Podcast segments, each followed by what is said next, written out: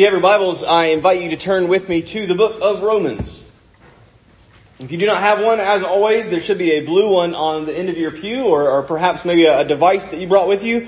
Feel free to, to use whatever method you prefer, uh, as long as your Bible has the book of Romans, and as long as the book of Romans has the ninth chapter, you'll be alright. This morning uh, we have officially reached the one year mark since we began this study in the book of Romans. Uh, we started this book the first Sunday of last July, so with this being the last Sunday of June, we've now reached a year and have reached here in this ninth chapter a very important, very difficult, very profound teaching. And I'm excited to, to read this and study God's Word with you together this morning.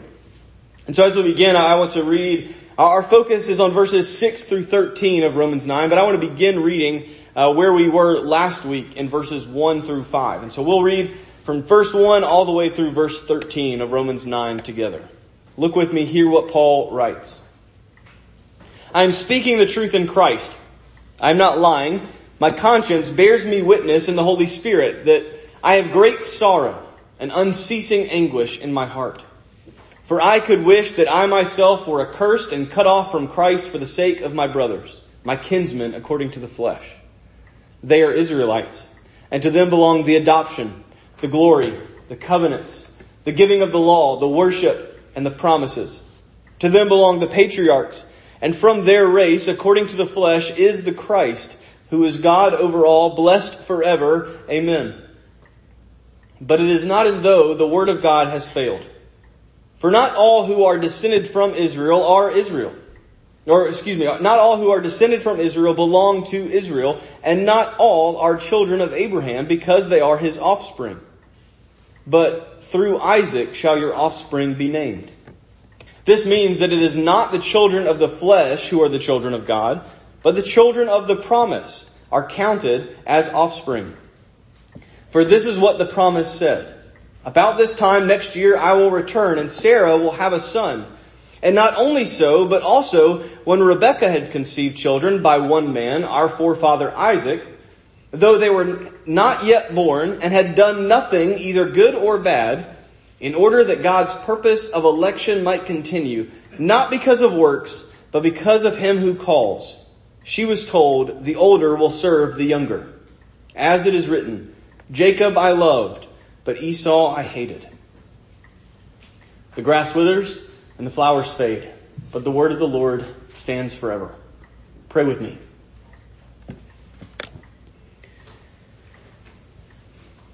Father, as we come to your word this morning, help us. Help me. Give strength to my, my voice, give strength to my throat. Give strength to your word as it goes forth. God, help us, help us to understand, help us to, to read and to, to have clarity of thought, to be able to process and, and wrestle and grasp this teaching from your word. But God, more than that, our, our aim is not knowledge and our aim is not insight and our aim is not understanding. Not only these things. But our aim this morning is the same aim as it is every Sunday that we gather. Our aim is worship. And so Father, through this word, help us to worship. Encourage us, convict us, renew us, refresh us, enliven us, God, that we may worship you in spirit and in truth this morning. It's in Christ's name we pray. Amen. I'd like to, to begin this morning with uh, some, some honesty and, and perhaps some, some testimony. You see, when we began this study in Romans a, a year ago, while my focus has always been on the individual text that has been before us every week, I would be lying if I told you that somewhere in the back of my mind I did not have one eye looking forward to this chapter. As, as we've been reading it and studying it, it is not because Romans 9 is, is the most important chapter of Romans. I think that you could argue very clearly that chapters 5 through 8 are, are much more important from a gospel perspective than Romans 9. But But Romans 9, this, this chapter is, is special in its subject matter. Because this subject is both deep and difficult. It is confounding and profound. It is shocking yet supernatural. And there is something both awe-inspiring and worship-inducing and yet pride-crushing in the very same breath. You see, growing up, I, I grew up in a, in a, Baptist church, and from early on, I, I believed and I was taught that uh, that God had saved me and and that He had these these great plans for my life. But ultimately, the the teaching of the church that I was I was raised in, ultimately, that this was that God could only do, God could only accomplish His plan in my life if I allowed Him to do it that I had to be faithful in order for God to be faithful, that I had to be obedient in order for God to work. And while my faithfulness and my obedience are certainly commanded in scripture, let me start right off the bat this morning by correcting this teaching that I grew up with. Especially if you are here this morning and that's something that you hold to. God is not limited by me or by you or by any other human being. He does not require your obedience or your faithfulness to be faithful.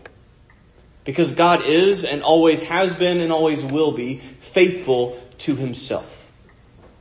And where we are faithless, we can rest assured He is and will remain faithful. You see His plans, both His global worldwide plans, as well as His plans for us as His children, as His people, they are not hindered by our choices.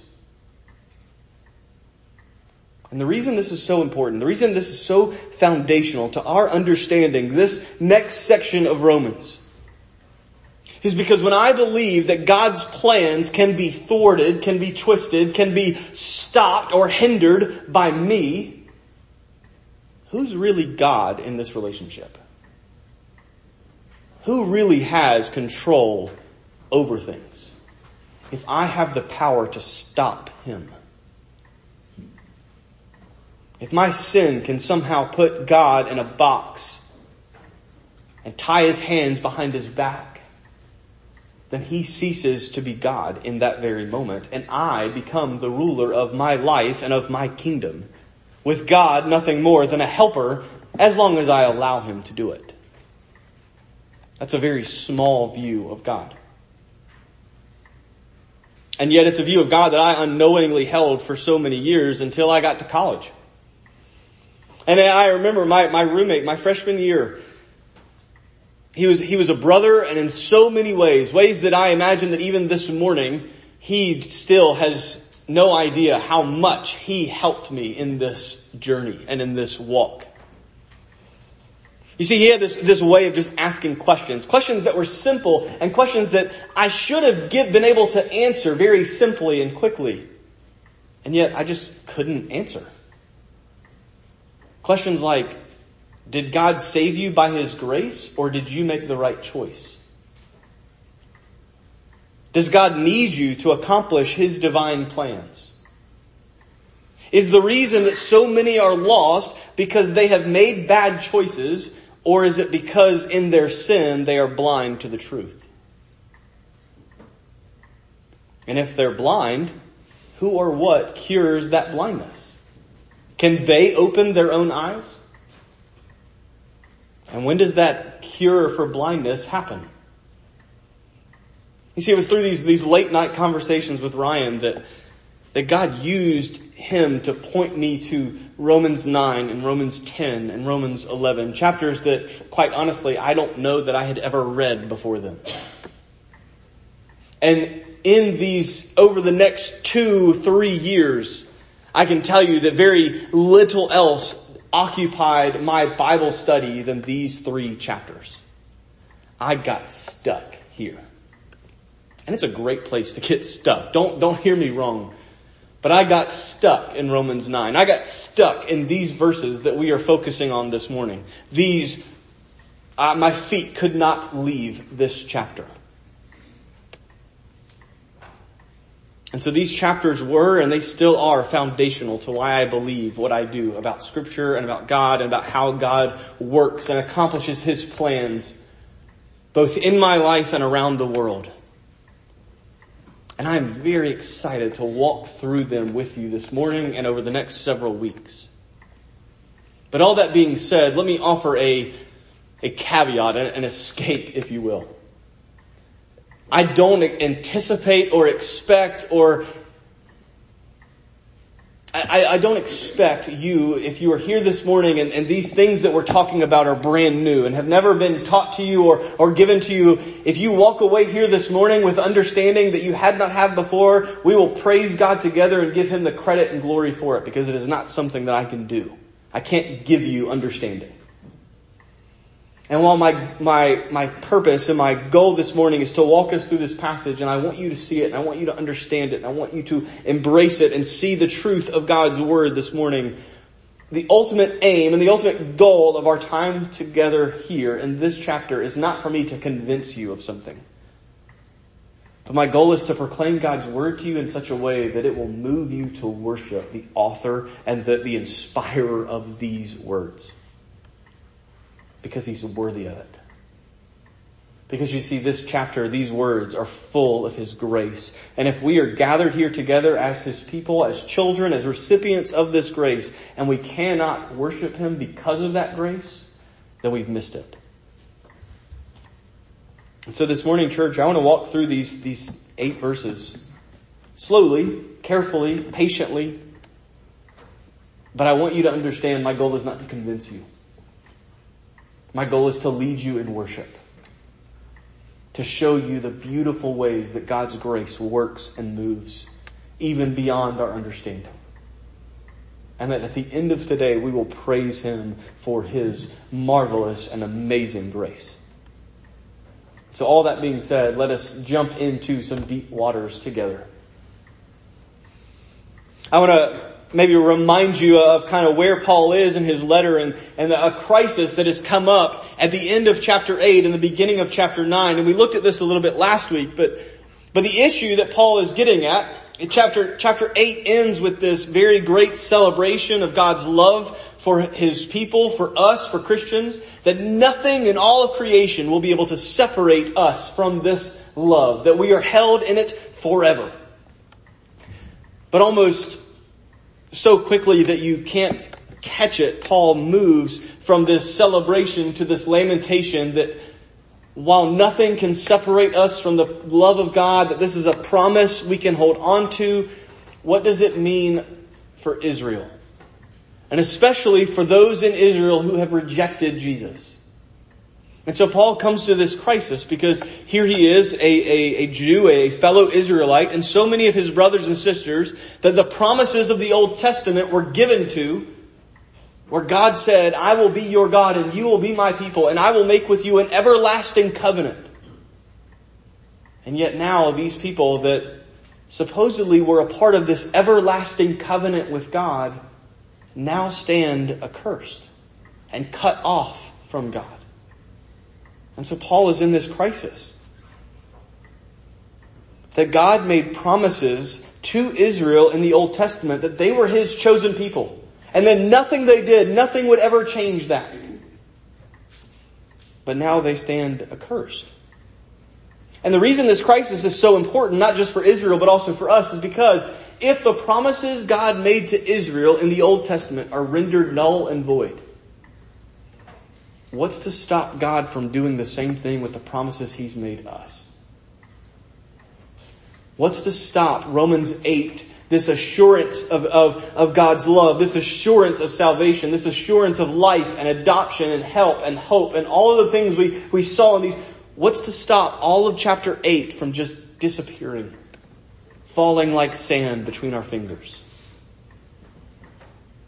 Because if God wasn't faithful, if God's word failed in the Old Testament, then what's to keep it from failing in the New? And so that's the, that's the crisis that Paul is dealing with in Romans 9. That's the problem.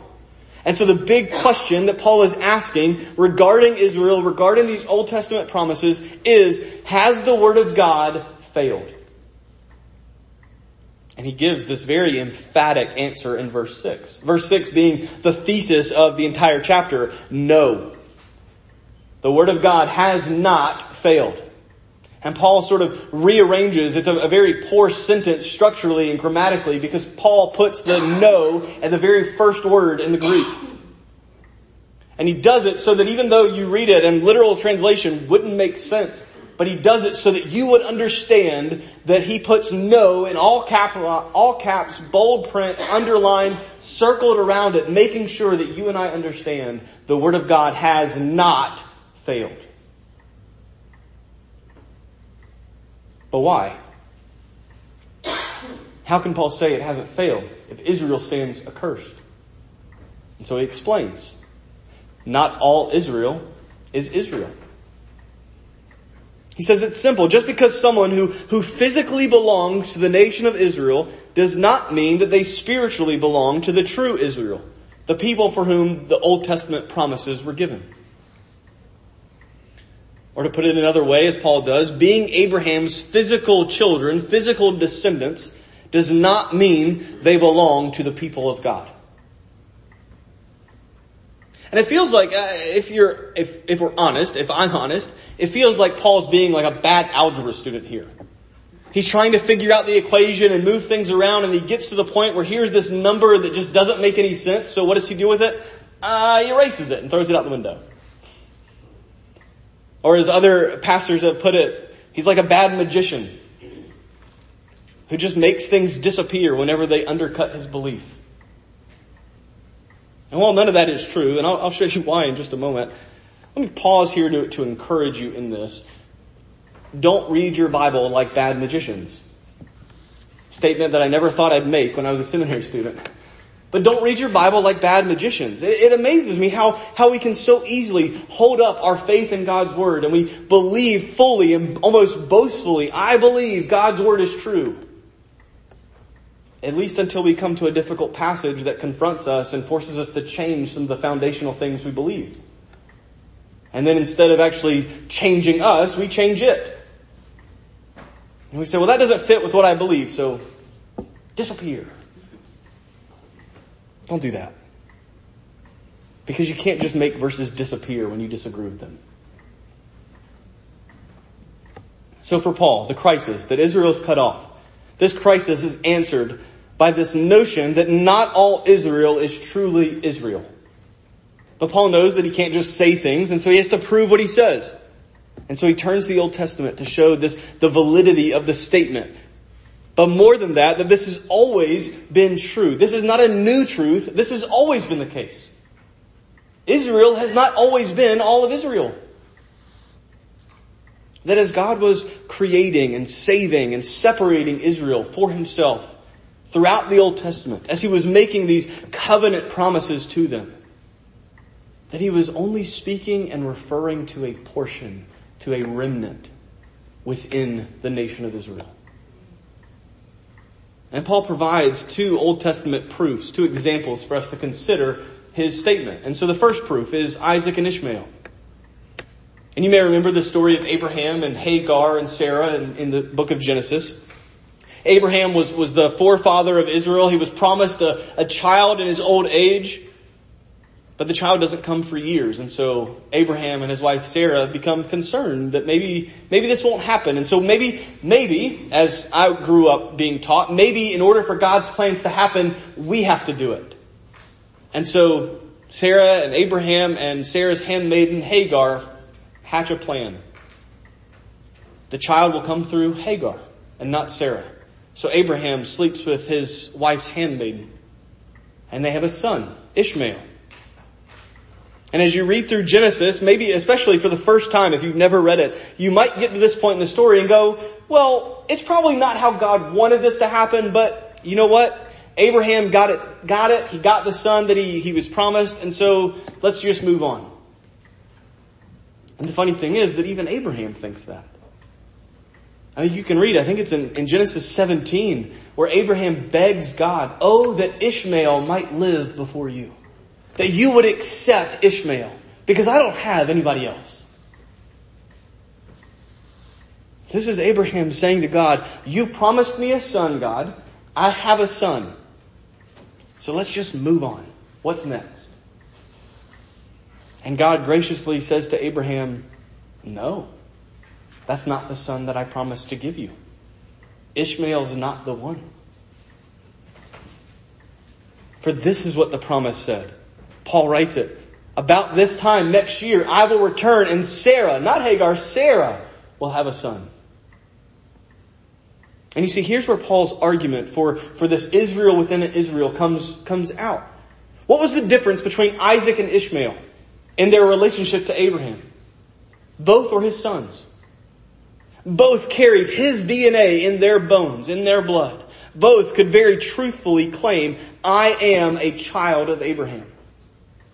And yet, only one of them was the promised child.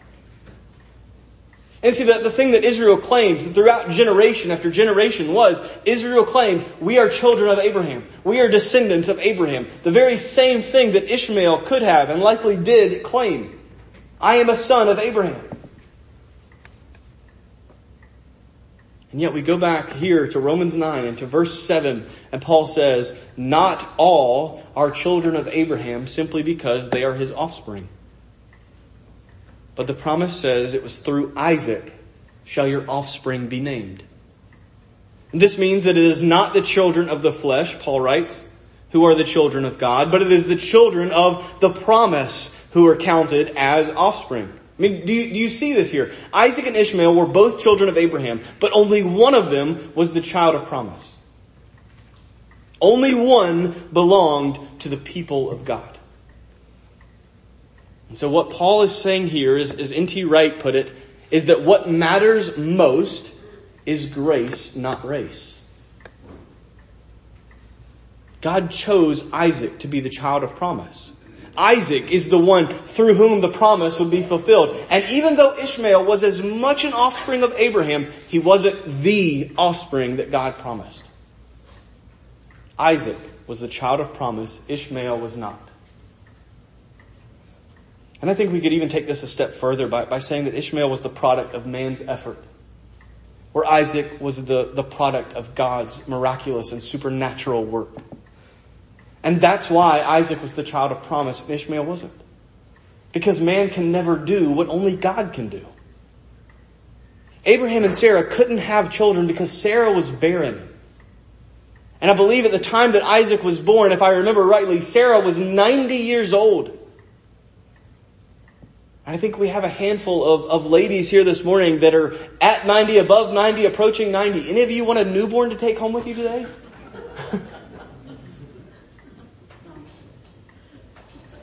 and yet it is in this old age that God promised to give them a son. But in order for that son to be born, God had to work. He had to perform a miracle. He had to bring life where no life existed to a womb that could not support life.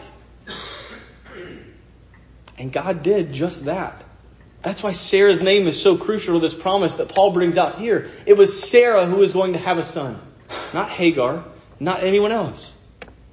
Because if Sarah was going to have a child, then the only way that Sarah gets to have a child is if God does it. And this child, this birth, Isaac, is the result of God's special, miraculous, sovereign work and nothing else. And is this not what we read in John chapter 1 about how the children of God come to be? To all who did receive him, who believed in his name, he gave the right to become children of God who are born not of blood, nor of the will of the flesh, nor of the will of man, but who are born of God. Ishmael was born of the will of man. Ishmael was born of the will of the flesh. Ishmael was born of blood. Isaac was born of God. And Isaac is the child of promise. You see, what matters is God showing grace to Abraham and Sarah, working in ways beyond their feeble strength, doing what only God could do to bring about the child that only God promised.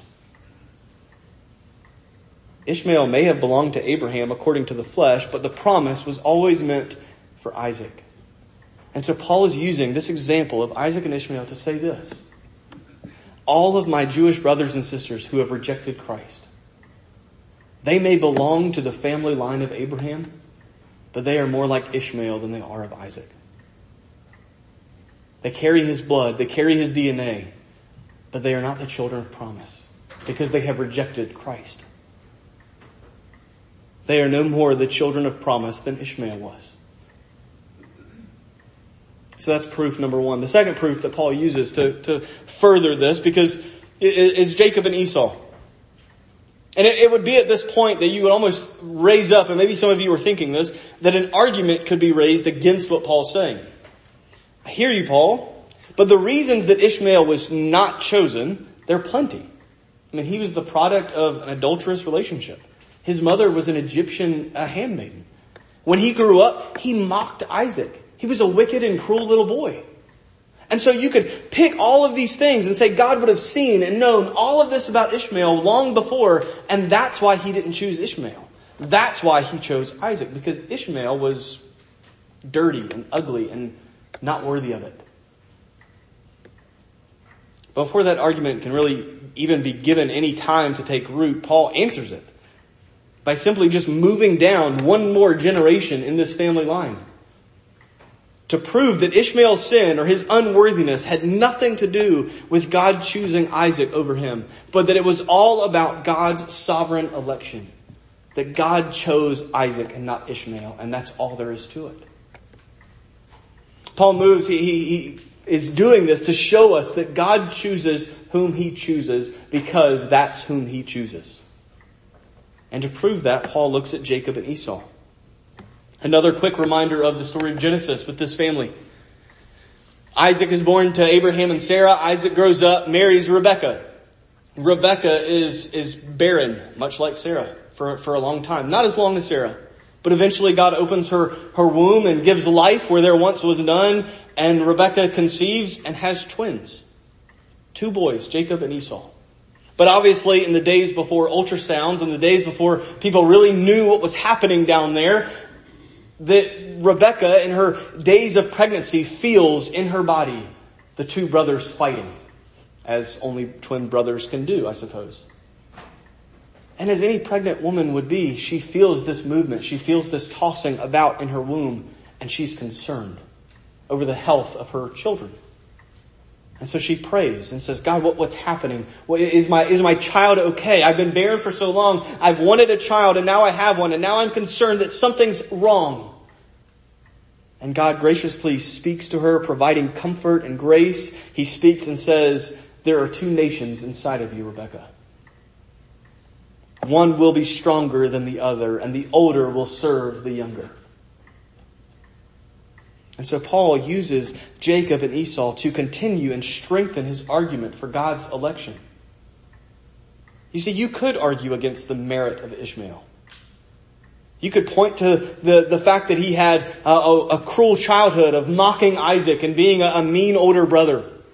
You could point to his, his mother, the, the adulterous relationship, that he was a product of adultery. That he was this wicked little boy who was the product of wickedness and say that's why. That's why God didn't choose him. But you can't argue on the basis of merit between Jacob and Esau. If you make the argument between Isaac and Ishmael, fine. You can't do that with these two twin boys. They had the same mom and dad. They shared a womb. They were born on the same day. And yet, before they were born, as Paul points out, before they had done anything either good or bad, God chose Jacob and not Esau. You see, it's, it's important that we don't try to squirm our way out of these verses by using some argument of foresight either. Well, God knew that Esau would grow up and become evil, and He knew that God, Jacob would grow up and he would become good and righteous. That's not what's at play here. God chose Jacob not because he was good or evil, not because he would do good or evil, not because he was the firstborn because Jacob wasn't, not because he was better than Esau in any way, shape, or form. God chose Jacob because God chose Jacob. And you see, and this is where the doctrine of election makes us so uncomfortable. Because if God just chooses people without basing it on anything, that anything that I can do or have done or will do, then what hope do I have to become one of those chosen? How can I possibly desire and become someone that God chooses if it's solely based on whomever He chooses? How can I guarantee that God chooses me? And then we sort of add fuel to that fire when we get to verse 13 where Paul quotes Malachi and he says, where God speaking through the prophet Malachi says, Jacob I loved, but Esau I hated. And we read this and we think, but why? That's not fair. And you're right. It isn't fair. But it's grace. And I think we need to be very careful when we make claims about wanting God to be fair. Don't you? Because what would be fair would be God choosing neither Jacob nor Esau. Not Isaac or Ishmael, not Abraham, not you and not me. What would be fair is God not saving anyone, but damning everyone for their sin. That would be fair. That would be just. That would be worthy. Because that's what we deserve. And that's what Jacob deserved, and that's what Esau deserved, and that's what Isaac deserved, and that's what Ishmael deserved. That's what Abraham deserved. That's what you deserve. That's what I deserve.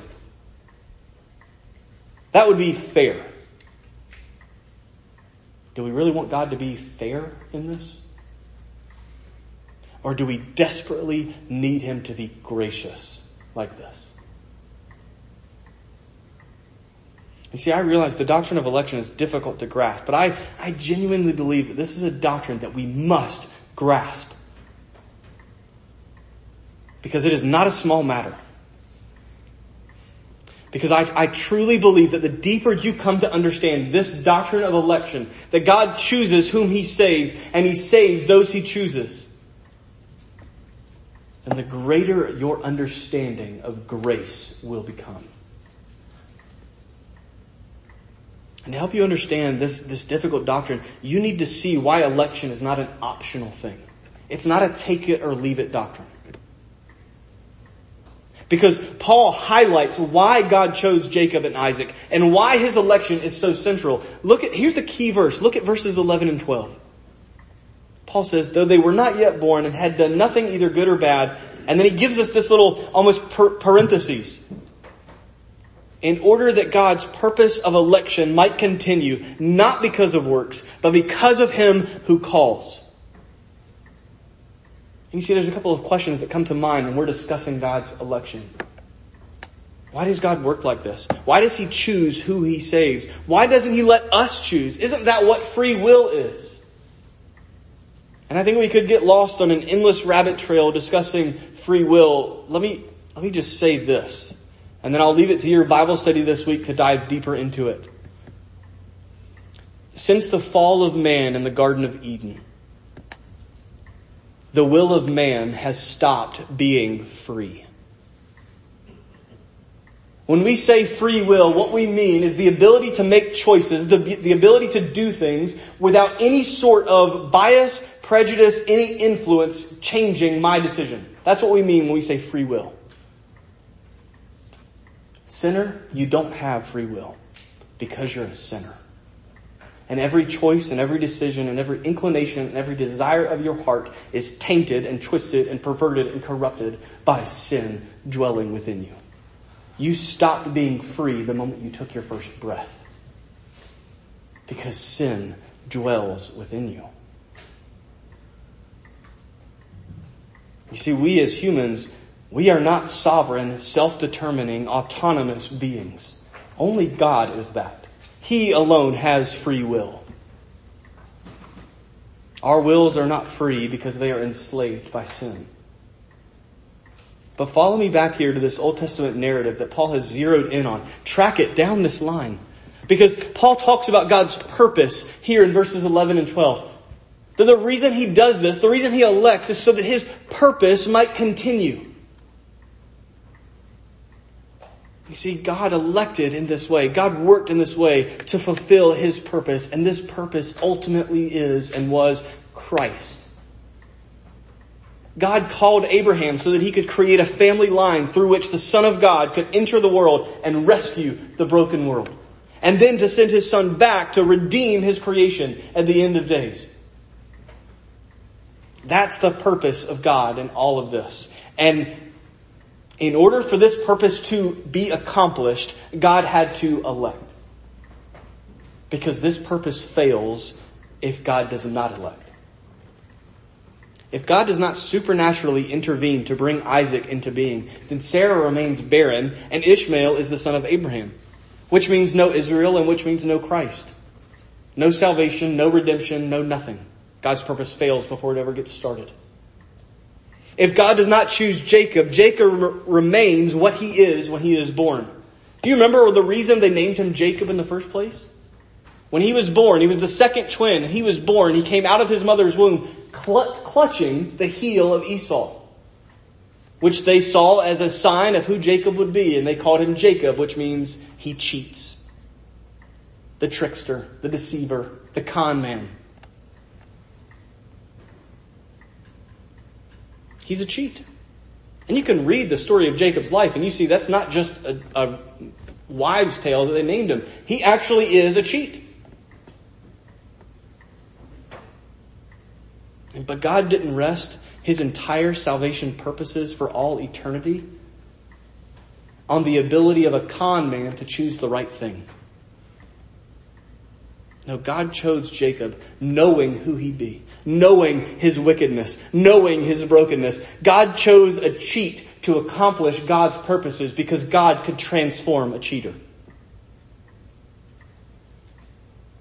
which meant that God not only elected Jacob, but he transformed Jacob because he elected Jacob. That's what election does. It's God choosing his people for himself and then transforming them so that they are worthy of this calling. God elects to fulfill his purpose, not on the basis of works, not because Isaac and Jacob would choose or do what was right, but because of him who calls. That's election. That's, that's what we mean when we say God elects. It's that the purposes of God rest on God and not you and not me. Charles Spurgeon said, I believe in the doctrine of election because I am quite sure that if God had not chosen me, I never would have chosen him. And I am sure he chose me before I was born or else he never would have chosen me after. Just, do you, do you feel that? That if God had not chosen you, believer, you never would have chosen him. And that if he had not chosen you before you were born, before the sinfulness of your heart could really manifest, before the brokenness of your life could really come out, that God surely wouldn't have chosen you after you were born. So let me, let me land the plane here. Just one final encouragement for you and why the doctrine of election changes you. And it changes the way that you view you. Because when it's, when it comes to salvation, it is so easy, it is so tempting for us to think that God saves me by grace and. And there's so many add-ons that we could just plug in there. That God saves me by grace and my accepting Jesus into my heart. That God saves me by grace and my obedience. That God saves me by grace and my prayers. That God saves me by grace and what God knew that I would become. Do you, do you see how foolish and dangerous this mindset is? I mean, these are statements that are dripping, oozing with pride. What if, what if I stood here and I said to you, as a believer, God saved me. He was gracious and He saved me, but He saved me because He knew that I would be a preacher one day, that I would be a pastor one day, and that God was going to use me because God needed me, and so He saved me because He knew what I would become. If I ever stand up here and tell that to you, then you as a church have every right and responsibility to look at me and say you have disqualified yourself from ministry. Step down. Because you have taken the gospel and you've made it about you. God saved me by His grace. Period. And if we believe that God saves by His grace, then that means that I am not only unworthy of it, but that there is nothing I can do or believe or say that will cause any of that grace to come to me. When we say that we are saved by grace, we are saying that God has to choose to show us grace. And He doesn't show grace to everyone. He didn't show grace to Ishmael. Not saving grace. He didn't show grace to Esau. Not saving grace. But praise Him because He showed grace to me. And He showed grace to you. And I don't always understand why He chose me and not them. I don't understand why He, He chose to save me from my sin but leave others in theirs. I, I don't have to understand that. It's not my job to know that. It's not my job to understand why He chooses whom He chooses, but I am blown away. That's why chapter 9 in, in college was such a, such a foundational chapter to me because it blew me away that God chose me. That He chose to show grace to me. Christian, you are not saved because you made the right choice and you prayed the right prayer and you walked the right aisle. You are not saved because you try really hard to obey. You are not saved because you chose Jesus. You are saved because Jesus chose you. And when you realize this, when this truth becomes so deeply planted within your soul, any and every ounce of pride is flattened. Because you didn't do anything. You couldn't do anything, but God chose you because God is gracious and nothing more. Sinclair Ferguson said the minute, the minute that we add the smallest iota of anything that we could bring or do to our salvation, it is in that same moment that we have disgraced grace. If you add anything to grace, it ceases to be grace. And I'm sure there's still questions about this, such as why does God find fault? How does He hold us responsible for our choices if it's really up to His choice? Why did God hate Esau if He just never chose him? And how does God punish people if the only fault was not being chosen by God? And we'll, we'll get there. To those questions, I'll, I'll say two things quickly. First, come back next week because we're going to get to this. But I don't want to leave you there this week struggling. And so second, the sovereign election of God does not negate the willful rebellion of man. You and every other human being to ever walk the planet is responsible for the choices and the decisions and the sins that we have done. No one will ever stand at the gates of hell and say, I don't deserve this. But the purpose of this morning is not to convince you of election. It's not to convince you of this doctrine, not, not by itself. More than that, what I, what I believe, what I believe the doctrine of election is, it, it does, is it moves us to worship. To stand in awe of the fact that I deserve judgment and yet, by His grace, He chose to save me rather than condemn me. And it's not that He saw something in me or that He saw, thought that I had potential or that He knew that I would have faith. But God chose me in all of my failures and all of my brokenness and all of my sin. God chose me despite me. All because of Him and all because of grace. I named this sermon, and you see it in your bulletin, Why God's Word Never Fails. And so I'll end by answering that question. Why does God's Word never fail? Because it depends on God's grace and not on anything else. Pray with me.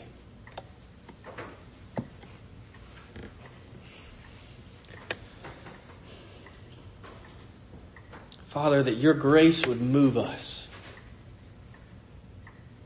That it would drop our jaws and buckle our knees.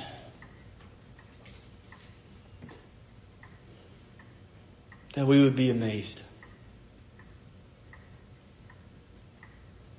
by the fact that it is not because we chose you. It is not because we believed you. It is not because we have faith. It is not because we've done what is right. It is not because of our potential. It is not because of what we could be. But that we are yours because you chose to make us yours. That we belong to you because you adopted us.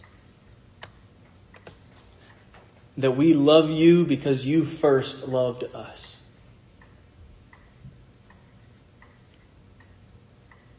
May this grace awaken us. May it move us. May it shake us. Shake us to our very core by your grace. It's in Christ's name we pray.